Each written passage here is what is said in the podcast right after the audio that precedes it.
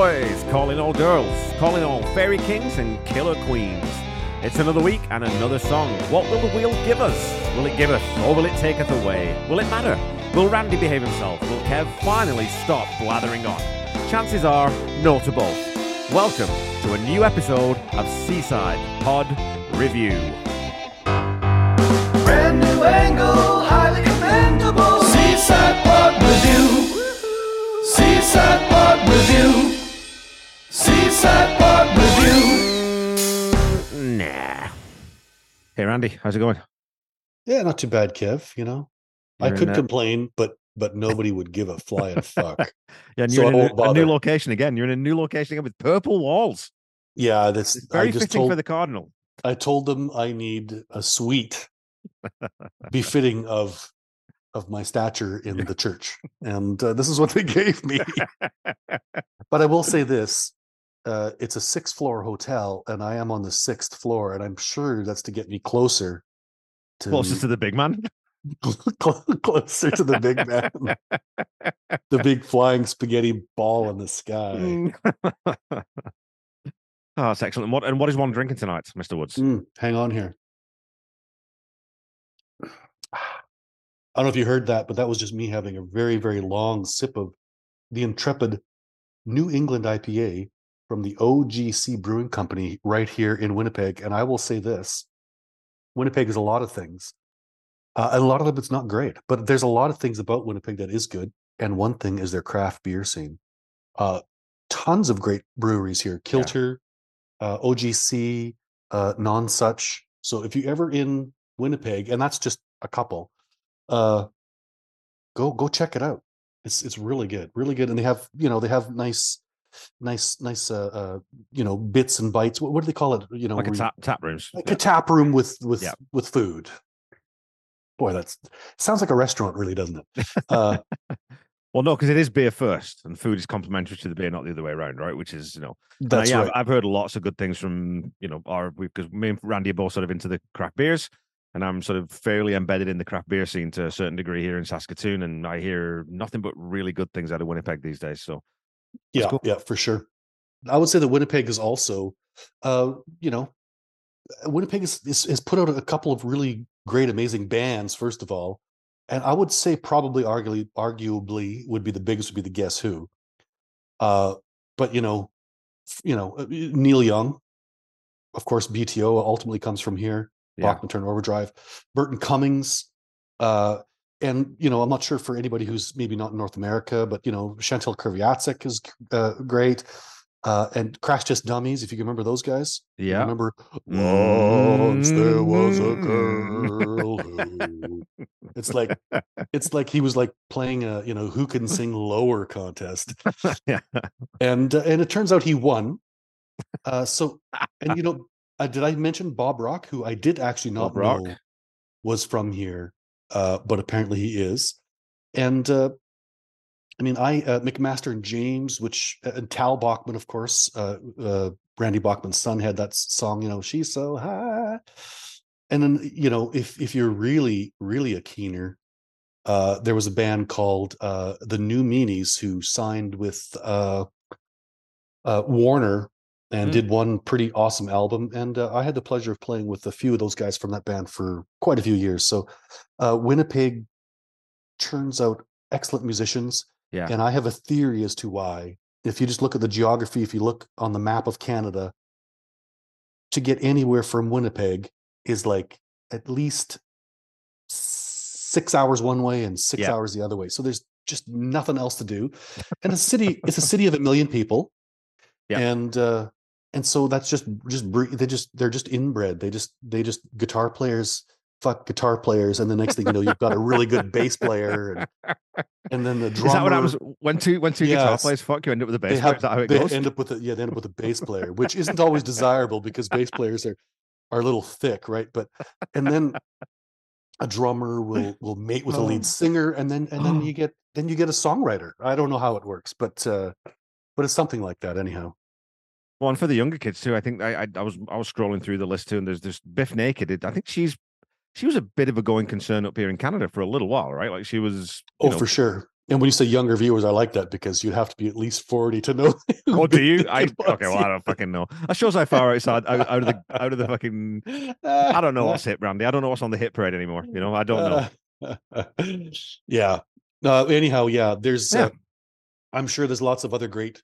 Uh, there's lots of great Canadian bands that that that come from here that I know that unless you're from Canada, you would never know who the fuck they are.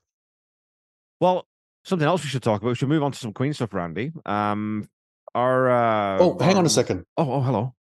What like? Is this all about Queen? I thought this was all about me. Oh, yeah, I don't know. That's that's incorrect. I'm here to tell you that that is incorrect.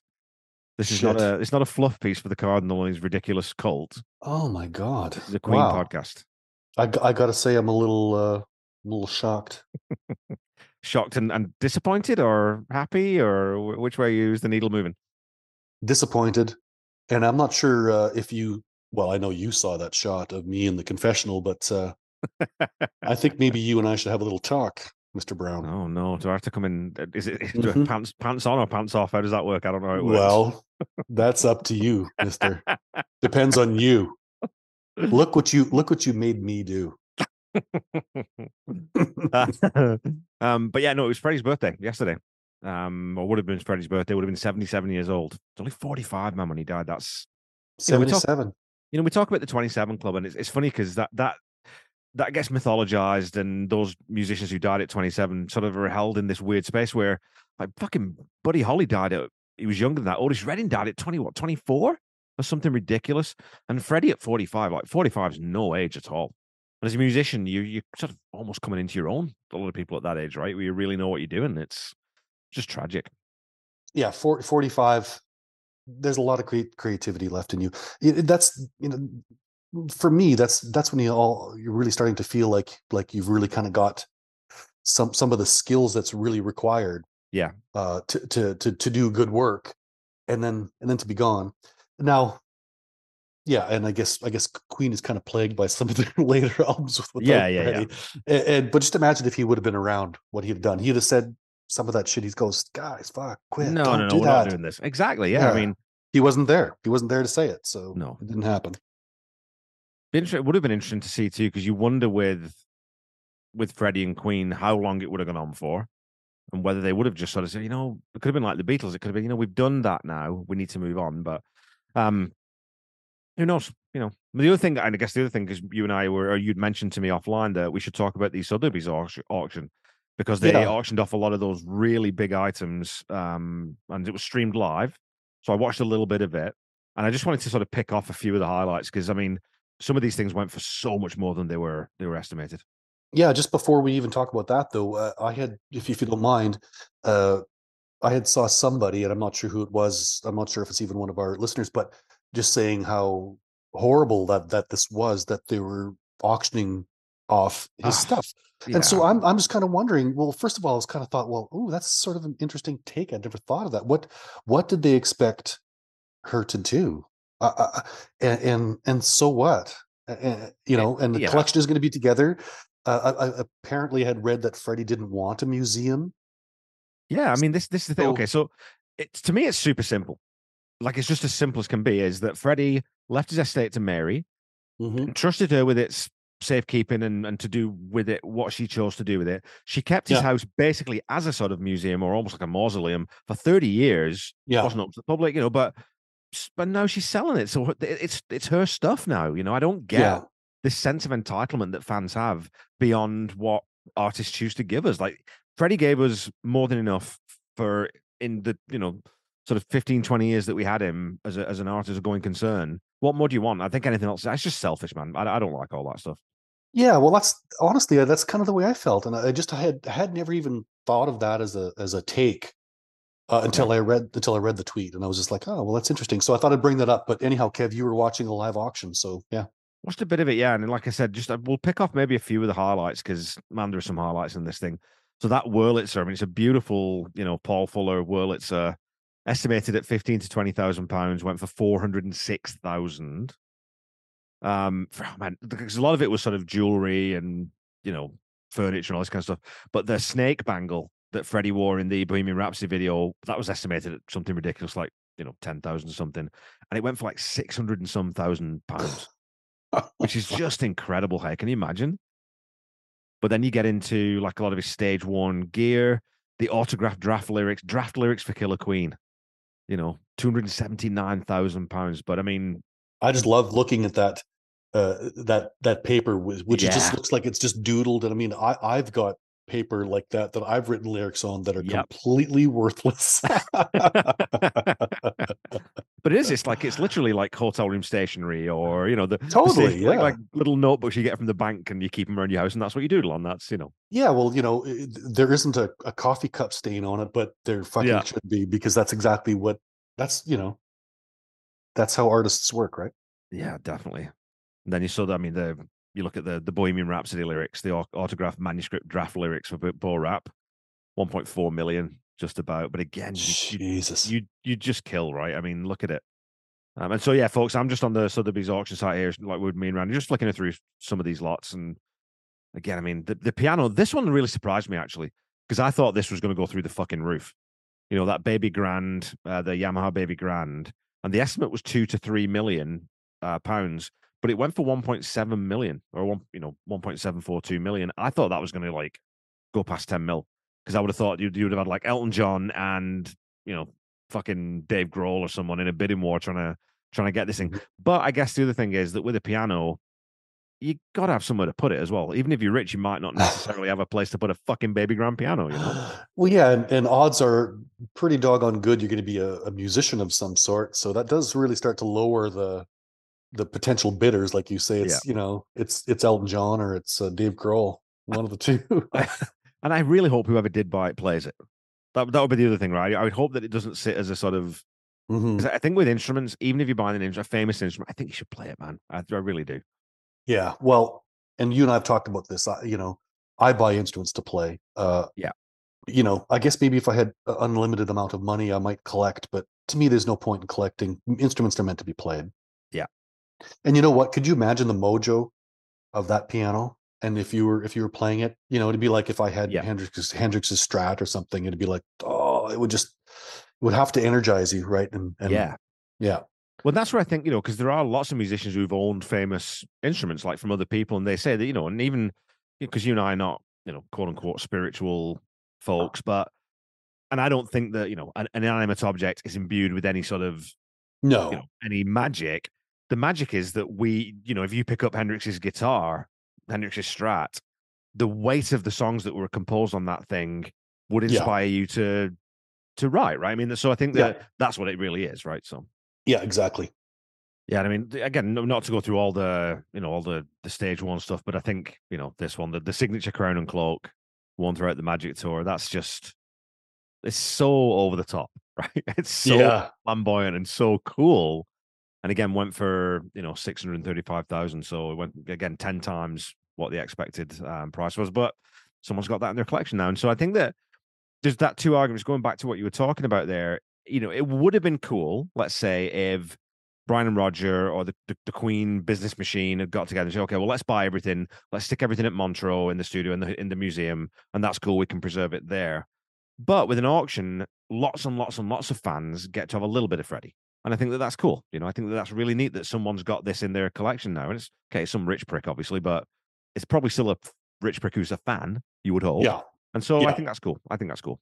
Well, and let's be honest, the uh, Roger and uh, uh, uh, Brian didn't do that. So Exactly. All right. Well, let's get to let's get to social media, Andy, and look at what other people are talking about. So, two polls this week. I did a second poll this week, which I found quite interesting. So, I was talking about, I was listening to the game um, this past week, and was kind of curious what people thought about who contributed the most to that album, like the strongest contribution. And of course, it's a band effort, and without one band member, the whole album falls apart. I, I totally get that. Um, so Brian came out on top, and I think honestly, that's pretty much for me. Probably gets over the line on the strength of "Save Me." I think is, Yeah. is the is that's the tour de force on that record. It closes the album. It's this. It is the best song. Let's be honest. Um, Yeah.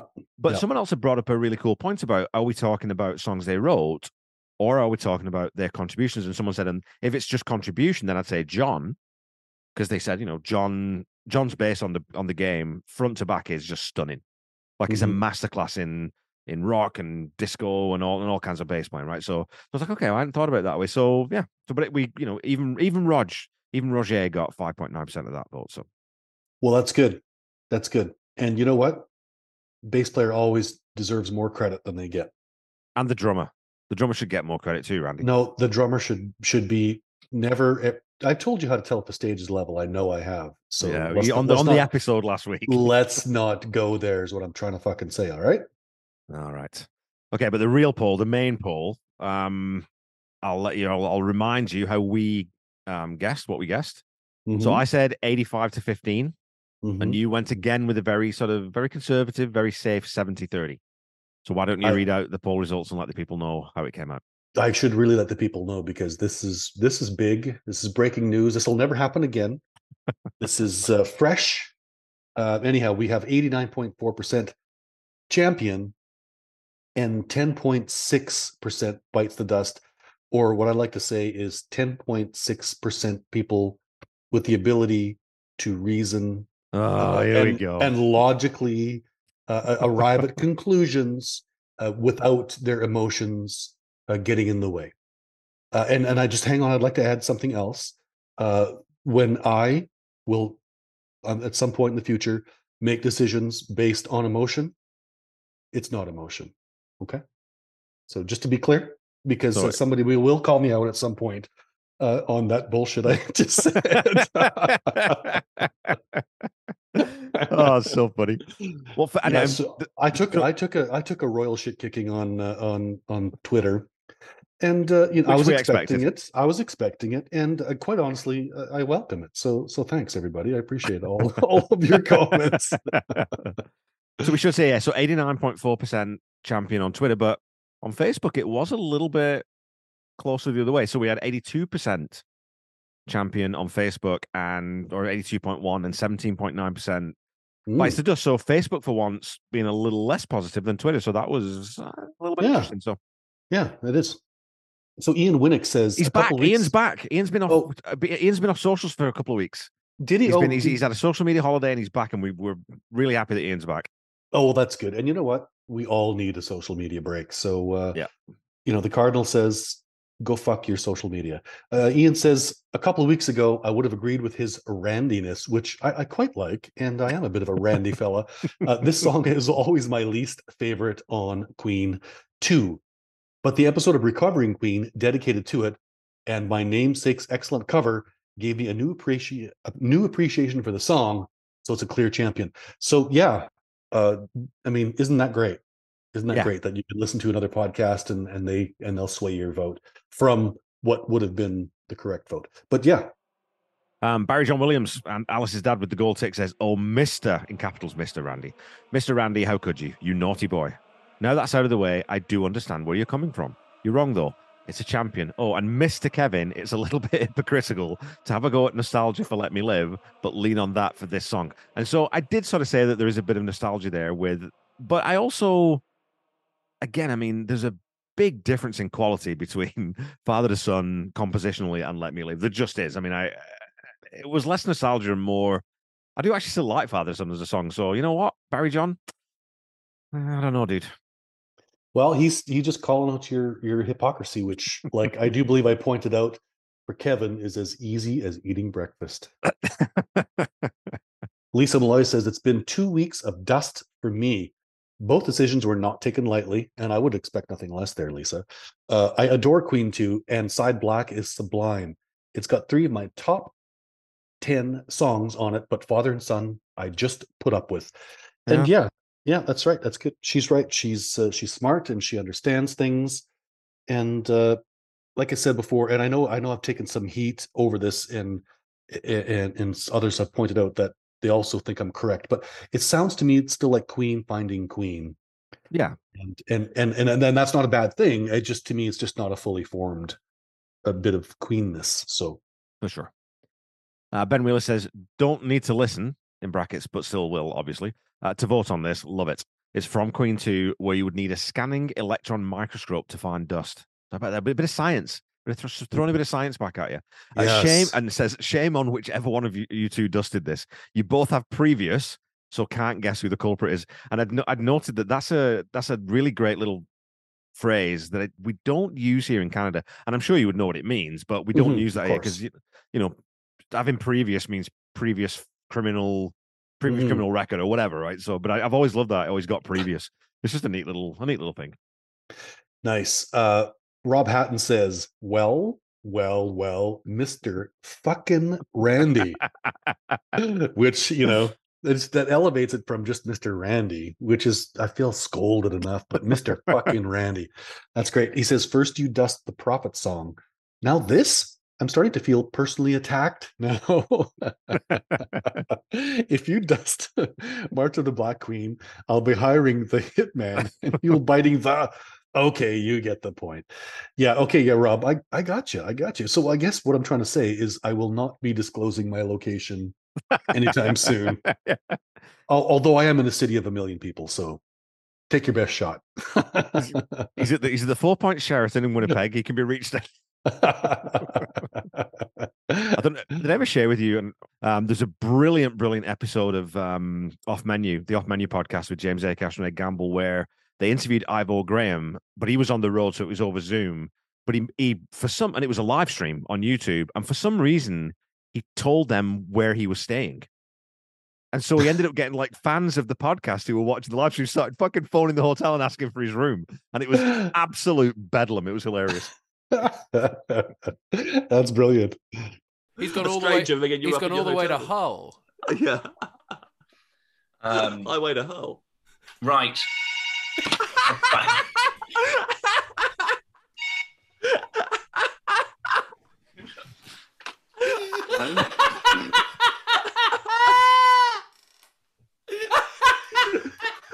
Um, I'm afraid I can't I'm take gonna any more have a calls. heart Yes, you can. right. I've, Yes, I've you made can, a mistake. Ivo. You can. If that's Ivo. would you apologise to him? Thank you very much. Rob Mara says from champ to Eon. So from champ to Eon. You see what he's done there, Andy?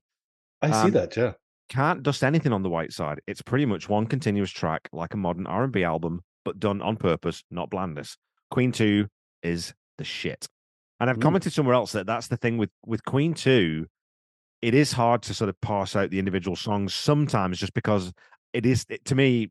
It, it's like The Wall by Pink Floyd, right? I don't listen to individual. Well, actually, I do listen to a couple of individual tracks from Queen Two, but for the most part, I listen to that album front to back. So Yeah, I just want to add one little quick thing before we move on, and and this is something that I, we might have addressed at some point, but when Kevin and I decided that we were going to do this, uh, I intentionally did not go back and listen to all of the songs. I said, okay, good. I'm just gonna I'm gonna react how I react, and so now obviously this album is this album is a, a, a whole running album, right? Uh, what's what's the term? What's what's the term should I use? Like it's not really a concept album, but it's it's thematically consistent for the most part on side one, and thematically consistent for the most part on side two.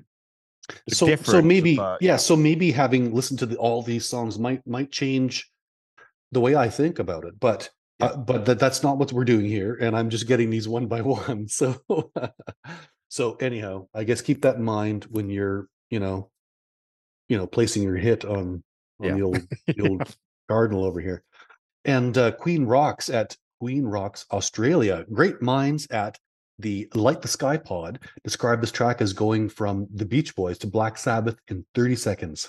Yes. Yes mr randy it is queen finding their sound but what a sound! Muddy production mix notwithstanding this is a champion. We actually played this one many moons ago.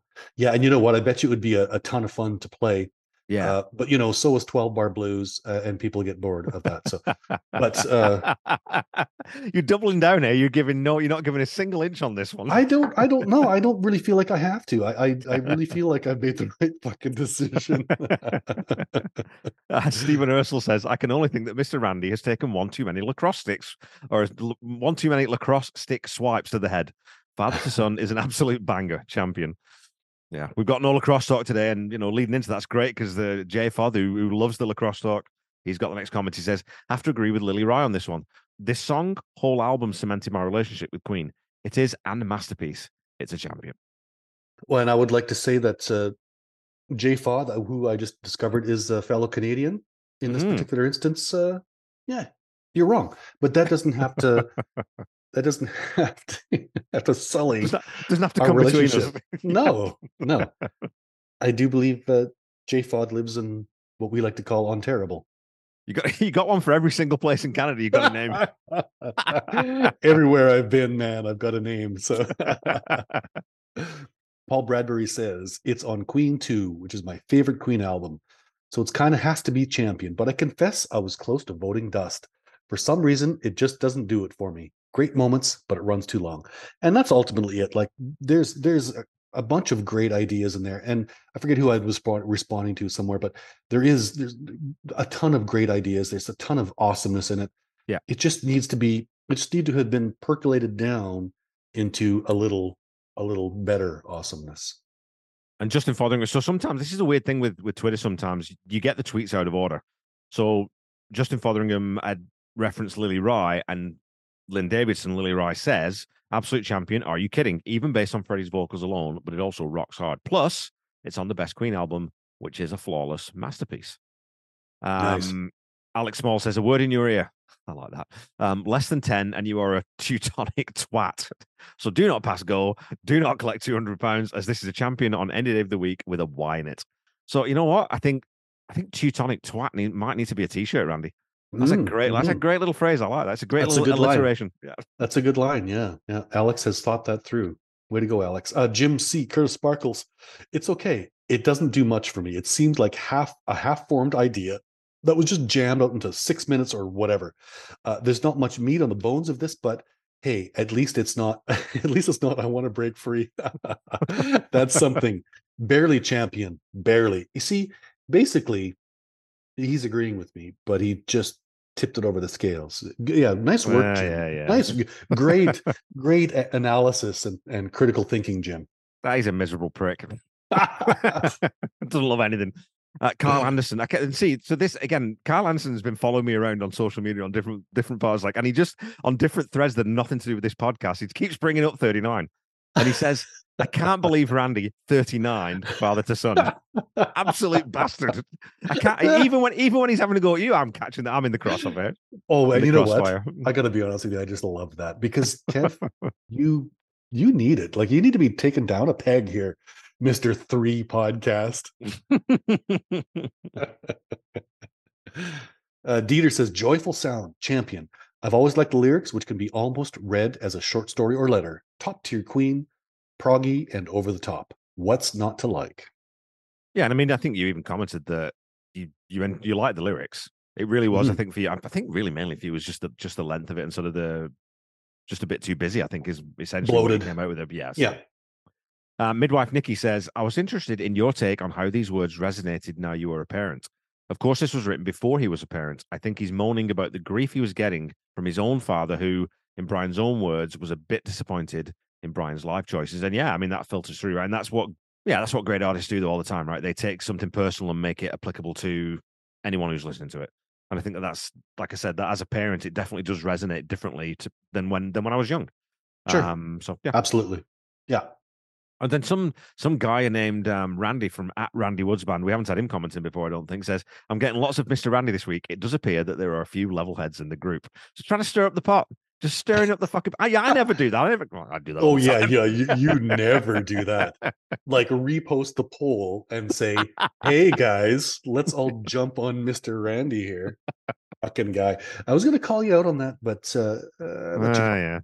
Richard Hearn on the basis that Miss that Rand I was going to say Mister, but he doesn't. So on the basis that Randy thinks the addition of Mister is when folks are in disagreement, whereas I previously thought this was merely an English affectation. All I can say is Mister, Mister, Mister Randy. How could you, Mister Randy? And then he's got a great gif of of Raj just like throwing up his hands in complete disbelief. Oh, it's so good. Brilliant. Uh, Darren Halliwell says, "Champion, a great heavy rocker. I do prefer the live version. Yeah, there's a, there is a good version, live version that we didn't listen to. Um, and it, it does sound a little bit better. Uh, Doug Sebus says, "Champion, but I've long imagined a shortened, rejiggered, perhaps more accessible version. Make the stems available, Brian and Roger, and I will make it so. However, I won't touch the refrain. I've heard it all before because it's fucking savage. uh, ben Howland says you can't be dusting anything off Queen 2. It should be illegal. Yeah, well, let's just let's see if we can get that law passed. Yeah. I think I think Ben might might be a first time commenter. I'm not too sure. I don't Hmm, remember not sure. Um, but one person who definitely has commented lots is our friend Ruddy Rutherford over at Fit Light Photography. Says, Mr. Randy, Mr. Randy, Mr. Randy. To be fair, you did set out your argument well, and I respect that, but you're still bloody wrong. Give your head a wobble and shake that red galero off. This is a champion in every reality. That's great. Uh, Brian Krause says it's a champion. There can be and will be no argument. the contrary dusters on this one should march their heels to the sea. Yeah, brilliant. I love that. I love that. I've never heard that. I should march their heels to the sea. That's a Yeah, very that's po- it's a very poetic way of saying go Yeah. fuck yourself. Yeah, it really is. It's very, very nice. Yeah. Um, Brycey says a great tune. Best version for me is on Live at the Rainbow. Yeah, there you go. That's the one I was thinking of. Uh, my favorite part is in the middle four minute mark when Freddie sings "Dood it, dood it, dood it." Oh yeah, and another onslaught of heaviness is unleashed. What a noise from a four piece. Just awesome, Brycey. Uh, oh, and Pank says uh, we need help here. Now I don't know if you recognize this gif, Randy. I do not. Tell me. So I'm no, I'm ninety five percent sure, and I'll I maybe you know if I'm wrong on this, maybe it'll be it will give people a laugh. But there was a a a pretty famous thing that went viral in England where there was a town hall kind of you know a council meeting that just went to fucking shit. Like everyone started like, "You can't do that. You don't have the authority to do this." And it just like, and this was this is the woman who was trying to sort of keep order Okay. in this meeting. It was so bloody funny. nice. She's just kicked him out. I, I, Right. Just a minute. No, she's kicked him out. Oh. Don't, don't. She's kicked him out. Don't. This is a meeting called by two councillors. Illegally. They now elect a chairman. No, they can't because the vice chair's here. I take charge. In Read the standing orders. Read them and understand them. Uh, Rob Century says, Father to Son is utter sonic joy. The guitar in the middle is monstrous sounding, as heavy as anything at the time, if not more. And then to mix it with Beach Boys meets Yes is genius. Uh, Richard uh, McMahon says, "Can't help feeling Mr. Randy is slowly laying the groundwork to dust Bohemian Rhapsody, with its outrageous tendency to mix different song ideas together." Did you see my response? Oh yes, uh, and, and yeah, and you say, "I think that would end the podcast and possibly our friendship." you know what? Let's wait and see what happens. Uh oh. Uh oh, people. Uh, Paul Rowley says, an absolute classic, certainly in my top five tracks, which mm, cool. And Andrew Holloway says 100% champion. So, you know, short and sweet. Don't need to go on, people. uh, Prime Jive Funster says, I think of Queen 2 really as one piece of music. Something gets lost in the translation when the tracks are split up. All the hallmarks of what we would come to love about the boys are contained within the song. It's a great snapshot of things to come. And I, yeah, I, I sort of alluded to that. Like, I'm getting these, I'm getting these one at a Yeah. time, and and possibly, you know, that would uh, would change my mind. And Tom, is it Boj? We decided decided. Tom Boj, I'm speechless, Randy. Motherfucking speechless. well, that's that's good, but you're still able to type, Tom. So that's good. uh, Nova Jack says Duster, marginal, but I just don't listen to it very much, which says it all. At least six better tracks on Queen 2 alone. Some great Brian lyrics, though, much better than some of the cringy later stuff. And yeah, absolutely. Uh, Matt Greenham, uh, and it's he's verified. Uh, We should make sure that everybody knows that. Champion Brian rightfully gets a bit of stick for his lyrics. Hoop diddy. but father and son is really strong. He managed to nail what is what it is to be a parent years before he had kids. This line kills me. And Kev, read that line because I think this is the one Yeah. you had alluded to. Yeah, it's that line. Take this letter that I give you, take it, son, and hold it high. You won't understand the word that's in it, but you'll write it all again before you die. So Right. again, it's that it's that generational thing of, you know, teens fighting with their parents, and once you become a parent, you understand why your parents did what they did, and it's just it's so beautifully succinctly encaptures that uh, encapsulates that whole idea. Yeah. So Steve at Queen Rock says Queen 2 was the first album I fell in love with. I remember secluding myself from a family gathering and being lost in its world. Father to Son has always been a favorite. It took me places, contrary to Mr. Randy, and solidified my lifelong companionship with Queen. Champion. Period. It's great when you have those connections with songs here, when there's there's songs that just stick in your Oh, in your sure. DNA because they're just so formative, as especially when you're young. It's I, you know, And despite how cold and unfeeling I appear, I have I have some of those as well. uh, Steve Jones says, uh, "Champion since the first time I heard it in '81 at the age of 16. The word that has always come to mind for this track is majestic. Uh, postscript favorite drummer joke. What do Ginger Baker and 7-Eleven coffee have in common? They both suck without cream. I have not heard that one before. so And good. eh? really, really good. I, you know what, Steve? Uh, I'm going to probably add that to my repertoire. And you know what? unless you're unless you're within within earshot, I'm not going to credit you.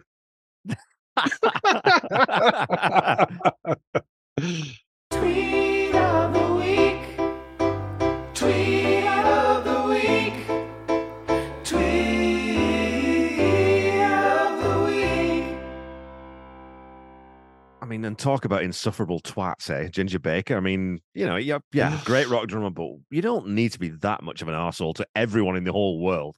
oh, yeah, that guy had some fucking problems. You, did you see that documentary? Yeah. Yeah. Anyhow, yeah. Um, we'll finish up on Twitter here, Andy. The, uh, Aaron Mullen says the cardinal proclaiming father to son as a duster. Truly, he doth blaspheme. Hashtag go fuck thyself. I saw that. I thought that was great. Go fuck thine self. Uh, and you know what else would a cardinal do? But go fuck thine self. go- yeah. okay, over on Facebook, we got you know a few comments and a couple of longer ones, but we'll be able to get r- rattle through these a little bit. So, my pal Paul Roberts um, says, "I hope I'm not too late for the recording deadline this week." You are not, Paul. El Cardinalino has got this hopelessly wrong in my honest opinion. These two Queen tracks, because we also did procession in that episode, are at the top table. Sometimes the journey is better than the destination. That sums up my journey with Queen. I guess I'm a little older than Kev and have great memories of poorly produced music from, say, 75 to the Tour de Force that was Van Halen 1. This this gives me nice, warm feelings. Uh, these two tracks are definitive Queen. Interestingly, Procession definitely influenced Let Us Pray on side two of Judas Priest's third album, Sin After Sin, released in 77, as Baba O'Riley clearly influenced Father to Son. Great episode, chaps. Keep up. Thanks a ton, Paul. And I actually threw this up, Randy. I didn't know this song, but have a listen to this. This is, I will just play a little bit of this. This is Let Mhm. Us Pray by Judas Priest. Sure. A bit of an ominous organ. That's definitely a Hammond there, yeah. Yeah. I can hear by the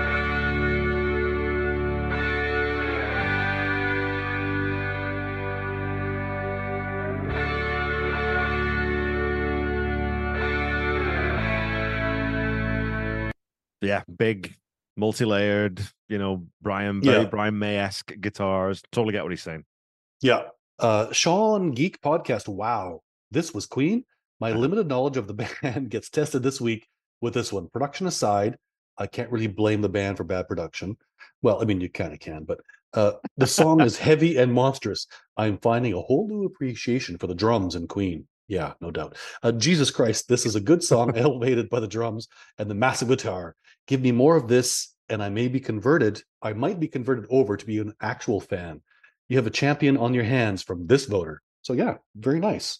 Isn't this great Uh, though? Because you know, another another yeah another person maybe that isn't you know deep into the into the Queen catalog Yeah. who's appreciating this. So yeah, great which to hear. is so, like I said, it's so cool, and that's where podcasts can do that sometimes. Like I've been listening to the Skynyrd Reconsidered podcast and found out what a fucking great band Lynyrd Skynyrd are. The or the Oh. Uriah Heep podcast, another the Wizard the Scott Askins podcast, phenomenal fucking man. It's like why have these guys not been in my life this whole time? You know. So. Sh- Sean, we're really really happy that you're finding some some Queen songs that you love. yeah, Nick Croft says, now that I've calmed down after Randy's ridiculous vote, this is definitely a champion. What I would class as early quintessential Queen. It has it all and it's a masterpiece of a track. Isn't the saying longer the better, right, lads? it would be one of a dozen tracks I would put on a playlist to give to someone and say, no, this is Queen. Randy, Randy, Randy, shame on you. That's interesting. That to like sort of, you know, because that idea of trying to put together a dozen songs or 20 songs or eight songs or whatever many songs to sort of say, if to give someone say, if you want to know what Queen is, listen to this. So to pick this one is really interesting. It's not one that I would pick, but I can certainly see I could see an argument for it. I suppose one could argue almost anything. and often do. uh, Russell Watkins. It's a champion for me. Brilliant example of early Queen, no longer restricted to limited time, making full creative use of the studio. Those more familiar with the greatest hits may not take to this proggy glory of father to son, but I still think it's pretty essential. Yeah. Yeah. Uh, and I think I, I commented I, and I said, uh, I really, I, I, I'm a greatest hits fan and I do love prog, uh, Mhm. but still, still, it's it's it's a it's a bloated it's a bloated idea. Well, and there's some, there are some songs in this catalog that you haven't heard yet um, that are proggy and are quite long, or they're you know a little bit different that I think you that I know that you're going to love. There's one song in Yeah. particular on Queen too that I think when you hear it, you're going to be like, Mhm. okay, that's how you do a fucking long song. I think you're going to love it, right? So Yeah, yeah. So just for the record, I'm not against prog. I'm not Yeah. against multi. I'm not against like three songs stuck together.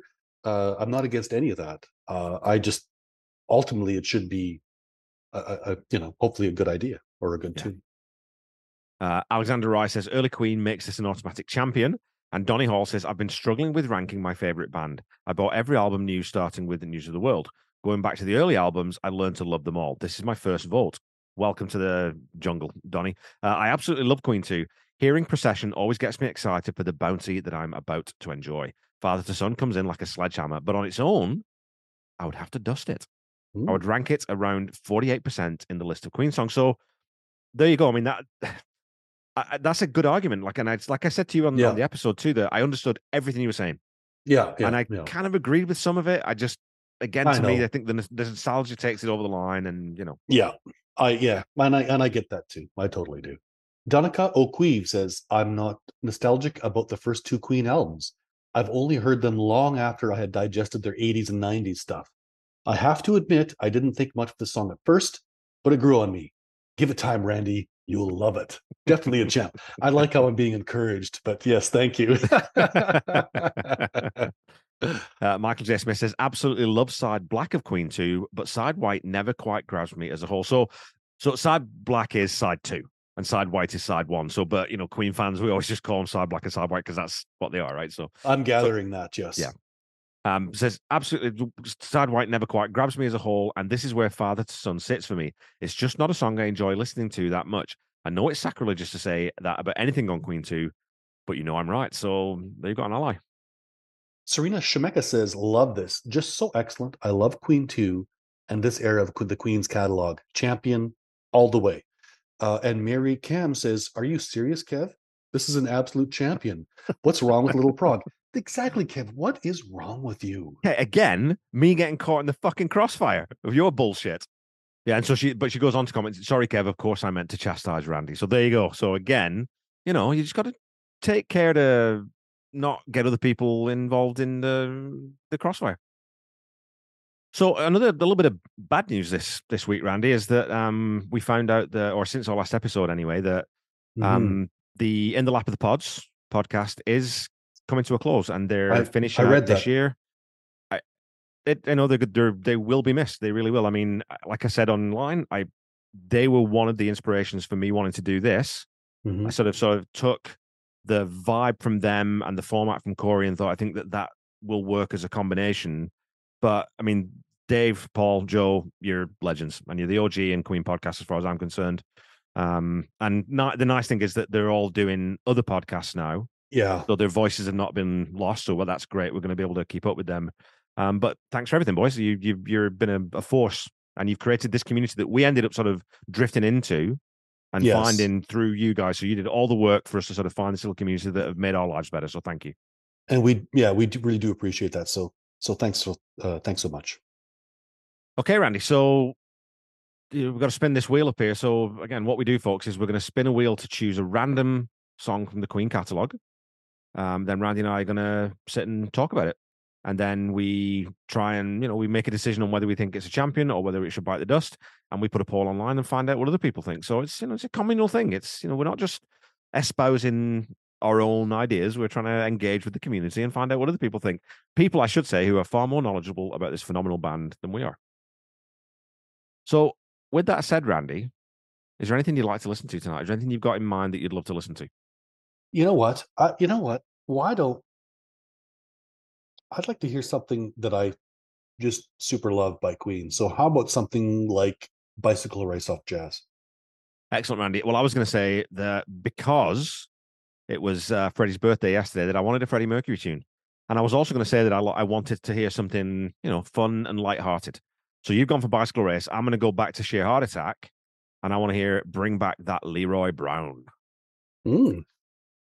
So we're, go- we're going. let's do it. We're both looking for whimsy, which means we're probably going to get Ogre Battle from Queen too. So let's spin the wheel and see what it gives us. It's gonna get some horrible fucking dirge from Queen that they wish they would never released. We are get. Oh, holy! Well, here we go. You know what? I am not mad at this at all because we're not getting either of the songs that we wanted, but we are getting a light, bouncy, fun little song from a night at the opera. What song are we listening to, Randy? Lazing on a Sunday afternoon. Written by Mr. Freddie I'm- Mercury. I would have to say Freddie Mercury without knowing or looking. Absolutely. So at this point in the show, folks, me and Randy are now going to go online and sort of bring up different browser windows and look at different books and sources of information to find out a little bit of information that we can impart to you about Lazing on a Sunday afternoon. So we're going to go away do that. You stay there. Don't go anywhere. Don't turn the podcast off because it'll be very, very brief. And then we'll be back to talk about it. I think you know what, Kev. What we should do is when we do this, uh, like don't put the time in that it really takes us to do it, and just like edit that out, and we could just jump back in. What do you think of that? Oh, that'd be that'd make us look. That'd be super pro. Yeah, Oh yeah, no, because I leave. us- I always leave in the fifteen minutes of I- going. The fuck is this? I know, I know. And I just just as an afterthought, I'm like, why don't we just edit that out? So wow, we're really getting good at this.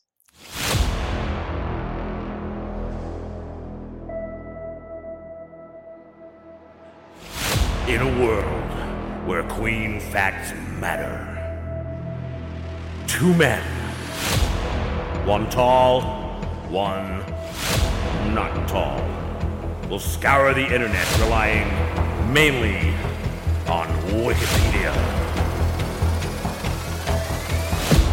Kevin Brown, Randy Woods in Seaside Pod Review. So uh we have a little song here called Lazing on a Sunday afternoon, which I know we've already said it, Kevin. You don't have to edit this out. I'm saying it anyhow. And it was writ- written by uh, Mr. Mercury, whose birthday was just uh, very recently at a minute seven. And we, of course, we've got him singing and playing piano. Uh, uh, Brian May on the guitar, John on the bass, and Roger on the drums. Recorded at Rockfield Studios in Monmouth, Monmouth, Monmouth. Monmouth, Wales, August to early September 1975. Anyhow, none of that shit matters, except that the producers were Queen and Roy Thomas Baker, uh, sound engineer Mike Stone. And I love this here for the first time, or maybe the first time I'm mentioning it or noticing it, is they have the assistant sound engineers, Mhm. which is uh, Gary Langan and Gary Lyons, which two, the two Garys. well, what I'm thinking is they just said, listen, we need a couple guys to help out. And if your name's not Gary, go fuck off. My So, name's my uh, name's John, and I'm a brilliant sound engineer. No, Yeah. no, Gary, only No. Gary. We got no fucking time for this shit. You guys fuck right off. Oh, we need man. Garys around here. But uh, the, the the the funnest thing or the coolest thing that I've read about this so far, and I do know this song, uh, is that the uh, the vocals were recorded uh, via headphones playing back in a, a, garbage can and then mic'd, giving it that sound that we're hearing now, which of course could be easily achieved with some sort of a weird plug-in. Yeah, Uh, but back then you had to do, do practical things and uh, you know a practical effect. And I still think those practical effects work best. And so isn't that isn't that the coolest thing? And I know that Freddie was quite uh, I know he was quite um, what's the word I'm looking for? He didn't feel as though he was a great piano player. Yeah. Uh, and and in the later years, I do believe he opted to not. But uh, here, uh, uh, you hear some really nice, really Oh, nice piano playing. Man, there's this is yeah. The piano track on this is fun. I actually pulled up for later on the, the isolated track so we can just listen just listen to the piano. There's a great thing too that I, I came across that I was looking at uh, Randy, where Paul McCartney was talking about because you know this vaudeville sort of music hall tradition that Queen are tapping into here. Um, and like you said, you know, Paul who? Sorry. uh, McCartney he was in a little band called it was well, it's an English band. I don't know if they made it across the pond. Uh, the Beatles. Oh, with an A? Yeah. No? Not familiar. Okay, Not okay. familiar. But uh, go Uh, on you though. know. He seems like a big wheel.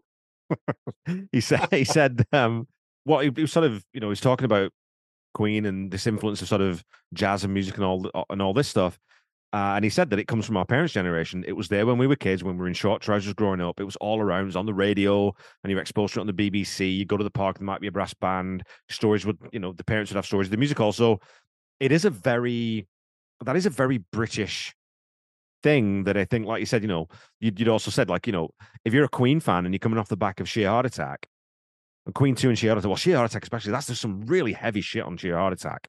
Now, there is still bring back that Leroy Brown, so they'd sort of dip the toes in those waters, but this is them going full into, yeah, well, fuck it. If we want to do a music hall number, a little one minute music hall number, we're going to do it, and it's going to be great. Let's get into it, buddy.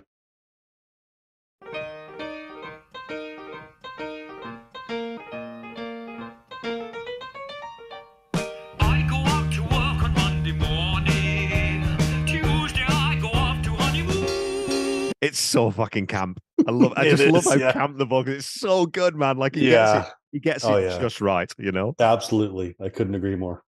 And like you're saying though, like as, as a pianist, and I know that um Pank, one of the people who comments, is a himself a phenomenal pianist. Mm. And um, we'd love to get him on sometime actually. To especially it'd be great if we got a, a like one of Freddie's piano songs if, we, if he was on. But talking about, and we've talked about it a little bit before. He had a, he, wasn't a really a rock and roll piano player, even though he could do that shit.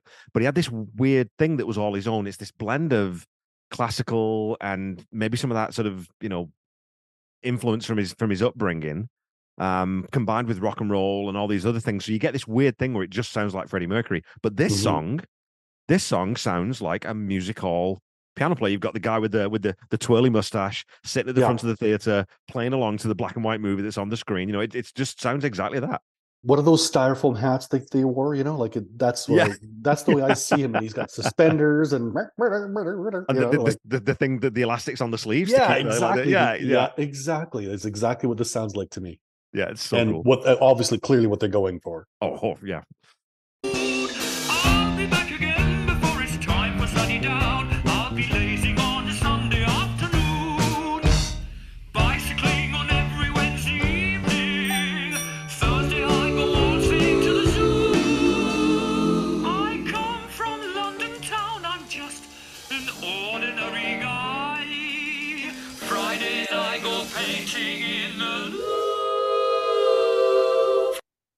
it's like that. you know, Fridays I just go to the Louvre. I just paint. you know, it's nothing. no big deal No biggie. You know, you guys go. You know, shopping, and I just go painting. Yeah, brilliant.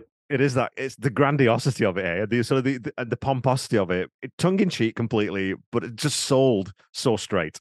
Yeah, yeah. It's so brilliant. good, man. And musically, again, very, very good. There's lots of little movements in the music, and then you got Roger playing those trills on the on the ride cymbal, nice and light, Yes. nice and tasty. And then you get Yeah. these big Queen harmonies come in. So even though it's Yeah. this music hall thing, it only sounds like Queen. Yeah, yeah. This is this is Queen doing what they do best.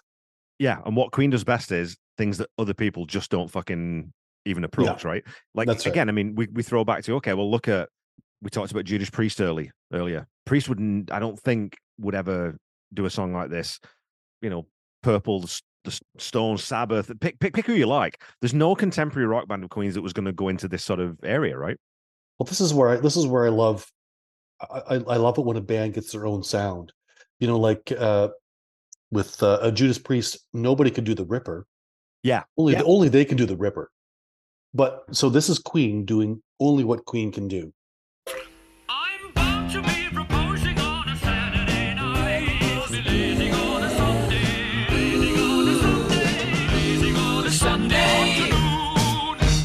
So, I mean, It's a nice a, panning there too. Oh, beautiful. I mean, and, and it's it's basically the song's essentially done now lyrically, right? So that's that's all the lyrics. It's this sort of description of his week. But now we're heading into this little thing at the end. Where it's like, okay, well, where's this going to go now? Where it's going to go? Well, Brian fucking May is going to take the lead now.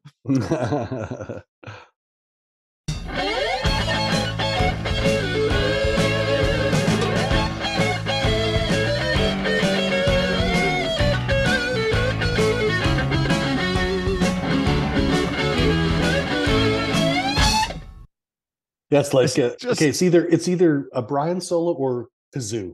Uh, okay, hey Brian, you go first and see what you come up with. Yeah. and it's so funny because they come back to you know that kazoo thing is on jazz right in Dreamers I Ball know, where they do do I that. do. So it's for Yeah, sure yeah. like it's all those little threads that weave through the entire catalog. And unfortunately, I think that's Yeah. where a lot of fans did get disgruntled in the 80s because they lost a lot of that playfulness and some of this sort of you know being adventurous and just doing something breezy and silly like this. It totally makes what we want to hear, right? So. yeah, exactly. But yeah, lyrics. I mean, come on. Like, I go out to work on Monday morning. Tuesday, I go off to honeymoon. And there's that, that last bit. I like, was the? I'm bound to be proposing on a Saturday night. I'm bound to be. Like, what else would I do on a Saturday night? Like, It's Saturday. What do you do? You just you just go out and you start proposing. I mean, I propose. You and I go back to my place. And- yeah, if it was David Lee Roth, he'd be proposing something filthy, possibly with you know Mhm. rubber sheets and uh, rubber sheets and gerbils. You know, but that's Mhm. that's David Lee Roth. So That's right. Yeah, small small animals and yeah. okay, well, I mean, a short song. I mean, you know, last week we had a long song, and we talked about it for quite a long time. This week we've got quite a short song, and we're talking about it for hopefully a little bit more. Well, you know, Kevin, the whole point of this goddamn thing that we do is that for some strange reason we feel the need to vote. and we're just doing it on a 50 50 basis. And uh, the good side is uh, a champion and the downside is dust. So, Kev, is this a champion or does this one bite the motherfucking dust?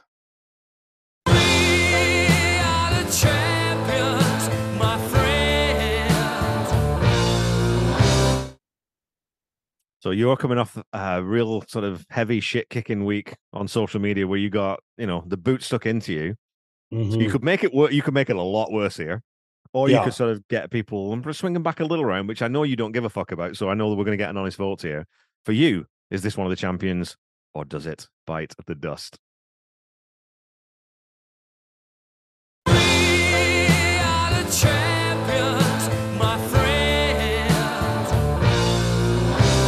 And I would just like I would just like to say that I held my thumb down for as long as I could before I thought Kev might hit the button. And I didn't. I didn't bite it for a second. I will tell people just a bit of inside baseball for folks that when we when it comes to the voting, I have the two sound clips queued up and ready to go. Usually, I have you know VLC player with we're the champions and VLC window with um another one bites the dust. I didn't load another one bites the dust on this one because I was confident. I knew which way it was going to go. Before we, so one of the things we do quite often, folks, is if it's a, a song that Randy doesn't know, we'll listen through again because um uh, because Nick Crofts, actually one of our listeners, had sort of said that you know Randy's listening to these songs in isolation sometimes and doesn't get a good sense of them. So if you listen to it all the way through, it'll help Randy make a better decision. Now we both do know this song, of course, because it's again it's just one of those iconic Queen songs. That's just if you're a fan, you know this song, right? But what I did bring up, Randy, is uh, the isolated piano tracks. I thought we might just have a quick listen to that Hmm, that'd be fun. um, just to see what that sounds like because we talked about Freddie's piano playing ability and his maybe lack of confidence sometimes. But let's just have a little bit of a listen to this.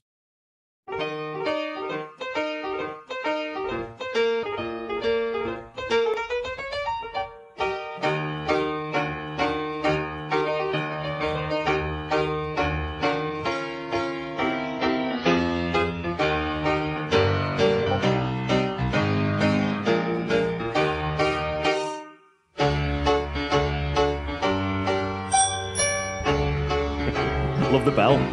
Yeah.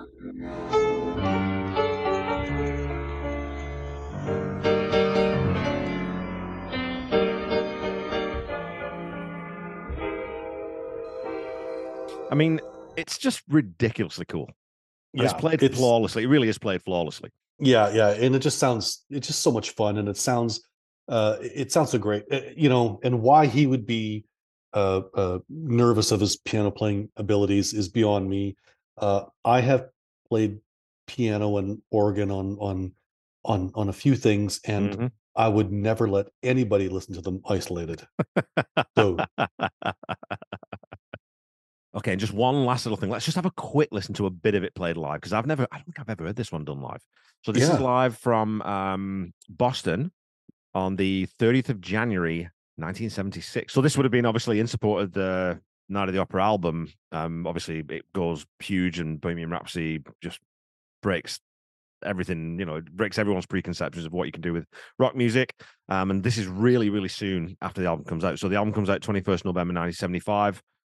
This is the tour. So let's have a little bit of just a, listen to a little bit of this. Thank you. We'd like to do a very typically, typically English ditty. This one's called Lazing on a Sunday Afternoon. You can snap your fingers.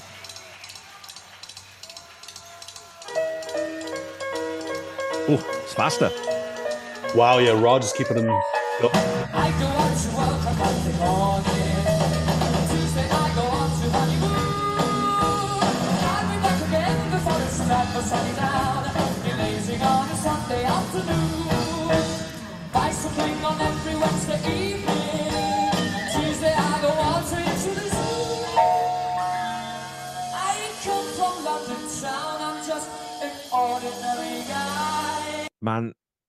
again great. like when we talk about freddie you know like his vocals in the studio but live fuck me this guy could sing holy christ you know, really, it sounds like uh, it sounds like a song that would be in a in a musical, right? Which yeah yeah you know, I'm not, you know, I mean, that's that's the style of it. Yeah. Uh, and and you know, Freddie had he set his mind to it, would have been a, a, a, a West End or you know New York Broadway Yeah. superstar if that's what he decided he wanted to do. It's brilliant. i just was going to say so i was listening a little bit it's like roger where are all these fills coming from why are you playing so much like this yeah, you know yeah. just back it off you prick yeah, it's like yeah, simmer down a bit, Raj. Come on here. and and it is it is at a quite a quick pace, but yeah you know, uh, I would just say from personal experience that uh, when you're playing live, it always you always end up doing it faster. Everybody's excited, yourself included, and Yeah.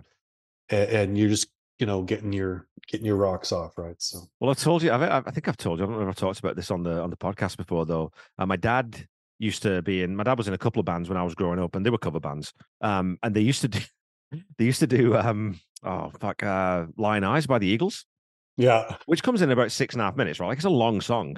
But they had this young drummer who was like 19, and he said when the first like few gigs with him, they got through Lyin' Eyes in four minutes. They're just just blazing away because they're going so fast, you know.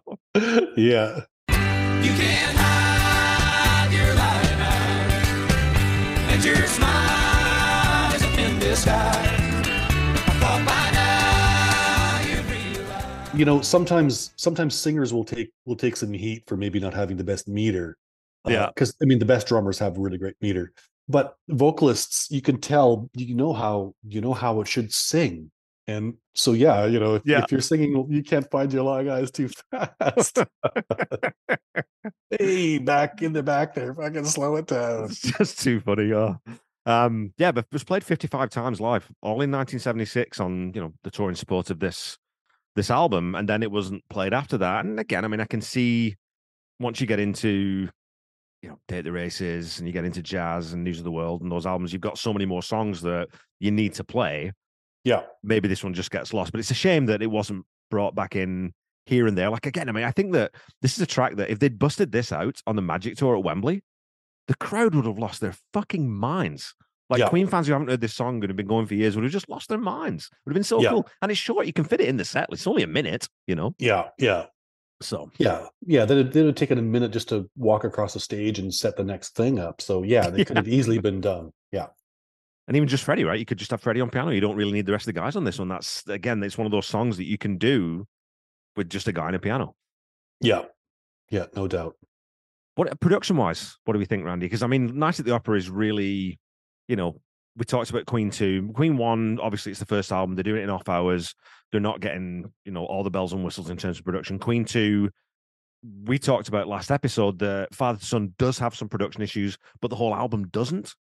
Mhm. Um, Sheer Heart Attack is when is that next step up into that album sounds really good. And then Night of the Mhm. Opera is where it's this fully fledged, like, you know, the Mhm. production's a big deal and it's an important part of that record. What do you think of this one? Yeah, w- no complaints. Uh no complaints on this one. I think it sounds brilliant brilliantly uh brilliant, sorry. Uh and I think it's all played and performed brilliantly. There's some really nice panning and and obviously like those backing vocals are great. Yeah. Yeah. No, I, I, uh, 10 out of 10, man. And you talked last you talked last week about bloat. This is this is an example of you know there's no Yeah. there's no, really- There's no no really no verse chorus here really. I'll be lazy on a Sunday afternoon. Your chorus, but it's one line. It's just Yeah. a little. It's a short little vignette. Is all it is. Yeah, and there's- it just it gets in, gets out, and it does what it does. There's absolutely no fat on Yeah. these bones. It's just like, hey, you know what? I got this really great idea. It goes like this blankety blankety blank. There you go. Go fuck yourself. We're done. You want to hear it again? Rewind it and play it again. Uh, that's, I mean, I don't know. You know, I- I, think I brought up Sam and Dave before. Mhm. Uh, one of my absolute all time favorites. Uh, their songs were two minutes, 30 seconds. Right. You know, a long one would be three. Yeah. So they just they they got in, they got in, they, they you know they had great verses. They get you with that hook, uh, uh, and and and they and they get out, and they don't they don't fuck around with it. Yeah. Now I'm sure live they extend it and all that stuff, but but just you know, so this is a great example of that. And and I'm not saying that everything has to follow this this because that's was a pop formula. I'm not saying Yeah. everything has to follow that pop formula, but it's it's not it's not a bad idea. Do you know what I mean? Like, don't Yeah. like, why you know if and because so when you're the guy in the band, which I have been, you think, man, this riff is so great, it's so cool, whatever the fuck your awesome riff is. and Hoodla so hoodla? Yeah, sure, hoodla hoodla, and it's just the greatest thing that's ever happened to you. But you know, the people listening are going, well, yeah, hey, it's it's it's great, but it's been ten minutes now, guys. We can we can fucking do something else, right? So, so yeah, so I'm I'm a fan. I'm a fan of the of of, of the get in and and and get Yeah. out. And uh, and if I want to see Queen at this at this in this era, and they doubled the length and added a verse or whatever, I'd have been you know with my fist in the air, loving it too. But Yeah. uh, that's not what they did here, and and it's it's brilliant. And it's great too that you know it's sequenced on the night at the opera in the in it's track two, and it follows Death on Two Legs. So Yeah. Death on Two Legs is this really dark, menacing, nasty, abrasive sort of song and tone. And then after that, oh, actually, we'll, we'll just we'll just release the tension a little bit. We'll give you this little thing, and then we'll go into "I'm in love with my car." Yeah, I mean, uh, in terms of like three songs to open an album, Jesus Christ! See, that's that's another, you know, God, geez, I sound so fucking old. But anyhow, I'm gonna just gonna say it anyhow. But that you used to sequence an album so that, you know, you you like like you when you're a musician, you sequence a set that way. Yeah. You know, you come out strong, you hit, you know, and then and then you bring it down, and and so it's a it's a journey. You're creating an experience. It's just not just one thing. Uh, and so and this would have just been one little tool in the arsenal of of of Queen, right? Yeah, so good. And it's funny because I was talking um, about, or I'm talking, sorry, about on this season of my Petty podcast about Full Moon Fever, of which you know an album that we're both huge fans of. Mm-hmm. And I'm on the second side now. And same thing, you talk about song length and about pop songs. Okay, well, feel a whole lot better, 247. You're so bad, three minutes. Depending on you, 247. Apartment song, 231. All right for now, two minutes. Like this is just the, it's that idea that let's take out as much as we can without Mhm. losing what the song, the Yeah. heart of the song is. Make it as, as economical and as sort of I was lightweight as you can do. Like, it's, and there's a skill to that. There really is, right? So if if you've if you've taken uh uh, uh was going to say creative writing courses, but it, the economy of it, to Yeah. say as much as possible with as little as possible. And I mean, Yeah. it's obviously for fuck's sakes, it's hard. It's not. Yeah. It's not easy. That's why there's only so many queens and there's only so many so many Tom Petty's and so many. Yeah. You know, uh, uh, to be able to do that is is challenging. But that to me, really, that's the goal. Use as little words as possible to say as much as possible to relate to as many people as possible. Yeah. Uh, and it's a challenge. And I would say in this particular instance, it succeeded. Uh, even if you don't understand, even like you know they're they're doing that British dandy kind of style of music. Even if you don't Yeah. get that, which say like my say like my my my kid wouldn't. Yeah. But he but but he would love this. It's great. It's just brilliant. It's happy. It's fluffy. It's floaty. It's it's you know it is one of those weird things that you don't need context for this song. Like you said, it, vaudeville is so many generations behind us that even we shouldn't really know that much about it because we're, you know, two generations disconnected from it. But just the way this song's constructed, you don't need that context because you just get immediately. th- th- It's just fun. It's pastiche. It's this little drawing of this kind of weird life, And again, you know, we we're talking about the lyrics you'd said, like Friday's I go painting in the Louvre. The brilliance of it is that it's set up with the line before it, I'm just an ordinary guy. Yeah, yeah. Friday's I go in the Louvre, which is just it's just marvelous. This Oh, it's like, oh, do you really? Oh, just brilliantly, reasonable. yeah. brilliantly written. It's so good, man. Oh yeah. Well, that's awesome. I mean, I, am glad we got this one today because I was looking for something kind of silly and fluffy and fun and everything else, and importantly written by Freddie. So it's great that we the wheel was nice to us today. Yeah, exactly. And yeah, quite fitting that uh, Freddie's birthday was yesterday, and uh, Yeah. we've got a Freddie a Freddie song. And you know what? Uh, Hopefully, you know, dear listeners, if you can forgive, you know, me for for being accurate and thoughtful in my I, hopefully we can just go forward. That's all I'm trying to say. You we know, can, we, hopefully we can move past this as a Yes, community and find some sort of you know some sort of happiness again. because because in a way in a way uh, i forget which rob it was but uh, death threats seem maybe a, a, a bit much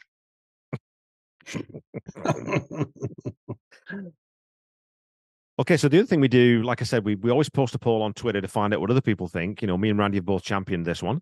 So I think so. I'm I'm pretty sure this is going to come back pretty heavily positive. And you voted first last time, so I'll go first this time. Mhm, mhm. I think this is going to be. I'm going to go really high on this one, Randy. yeah I'm going to go. I'm, slam I'm gonna go- dunk I'm going to go 95 five.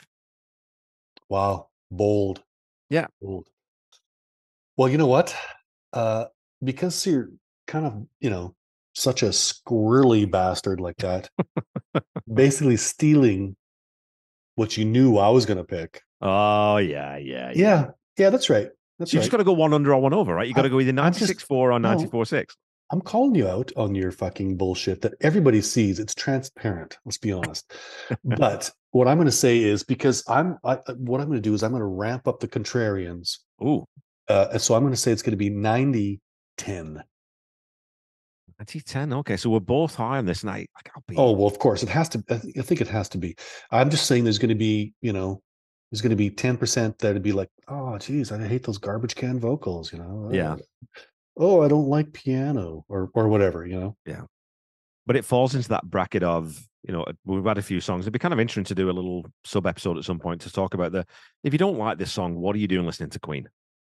Really right? I mean it's one of those songs that it's it's one of the queen songs that you should love it feels it feels like that to me but uh, but you know listen look what happened last week. A lot of people would say well jesus you you say you like queen but you don't like this song. Oh my god what's happening to the world? You know? Uh so there's there's going to be people that are going to be like you know what? Uh this isn't uh, you know side one of the fucking this, this fucking sucks. I hate it. You know? So so i'm counting on 10% of those people voting being those people and the rest of them will be uh, wise smart you know well thought out critically thinking brilliant lovely talented people. And also overly verbose. Just go on and on and on. Hmm hmm I, I like you know in the last couple couple of episodes that we've done a couple of weeks i like throwing an emergency question at you at the end randy just to you know to just just to really dig into the the, the deep meaningful sort of issues that that we face as, as a race and as a as a as a as a species um so what i want to ask you this week randy is what's the strangest thing you've ever found in your fridge? The strangest thing i've ever found in my fridge? That's a good question. Um it is a good question. Yeah. Well i don't i just you know I, i'm not sure. I'm not, you know what the hell? Do you have another question? Um are you a fan of norman wisdom? Do you know who norman wisdom is? No The ambulance is coming! Mr. Grimsdale! Miss, oh, Mr. Grimsdale! No, no, no, try to hang on! Mr. Grimsdale! There he is! Okay, Norman Wisdom was eh, apropos of this this song we just did was sort of a 1950s 60s black and white sort of era British comedian, very slapstick, very Mhm. funny, and a very sort of put upon, almost a little bit Chaplin-esque in that sense, a very put upon sort of character. Mhm, But I mhm. don't mean him. What I mean is, are you a fan of the knowledge and understanding of the 10th and 11th century people from Normandy, the Normans? What do you think of Norman Wisdom? Where do you stand on it? Well, so they're not in my fridge. Let's just clear that out, right? They're not in your fridge. Okay. no, good. Yeah, you know, I, I guess I guess they're awesome. You know, I don't know. The fuck do you want me to say? I like it better when you ask me about like pickle sandwiches versus fucking, you know, pig's feet or something. Those those are better questions. Well, that'll be next week's then, uh, you know, because I just want to, we can't all be fun and games, Randy. We've got to get some deep issues every now and again. No, that's right. We do. We got to get. We got to get. We, you know what? listen, maybe we should ask our listeners, should we get more serious with this? Like maybe we get right down to the nuts and bolts of of life and why we're here. uh, because maybe that's what the people want. Uh, and and if anybody's looking for the answer, uh, it's it's it's it's 42.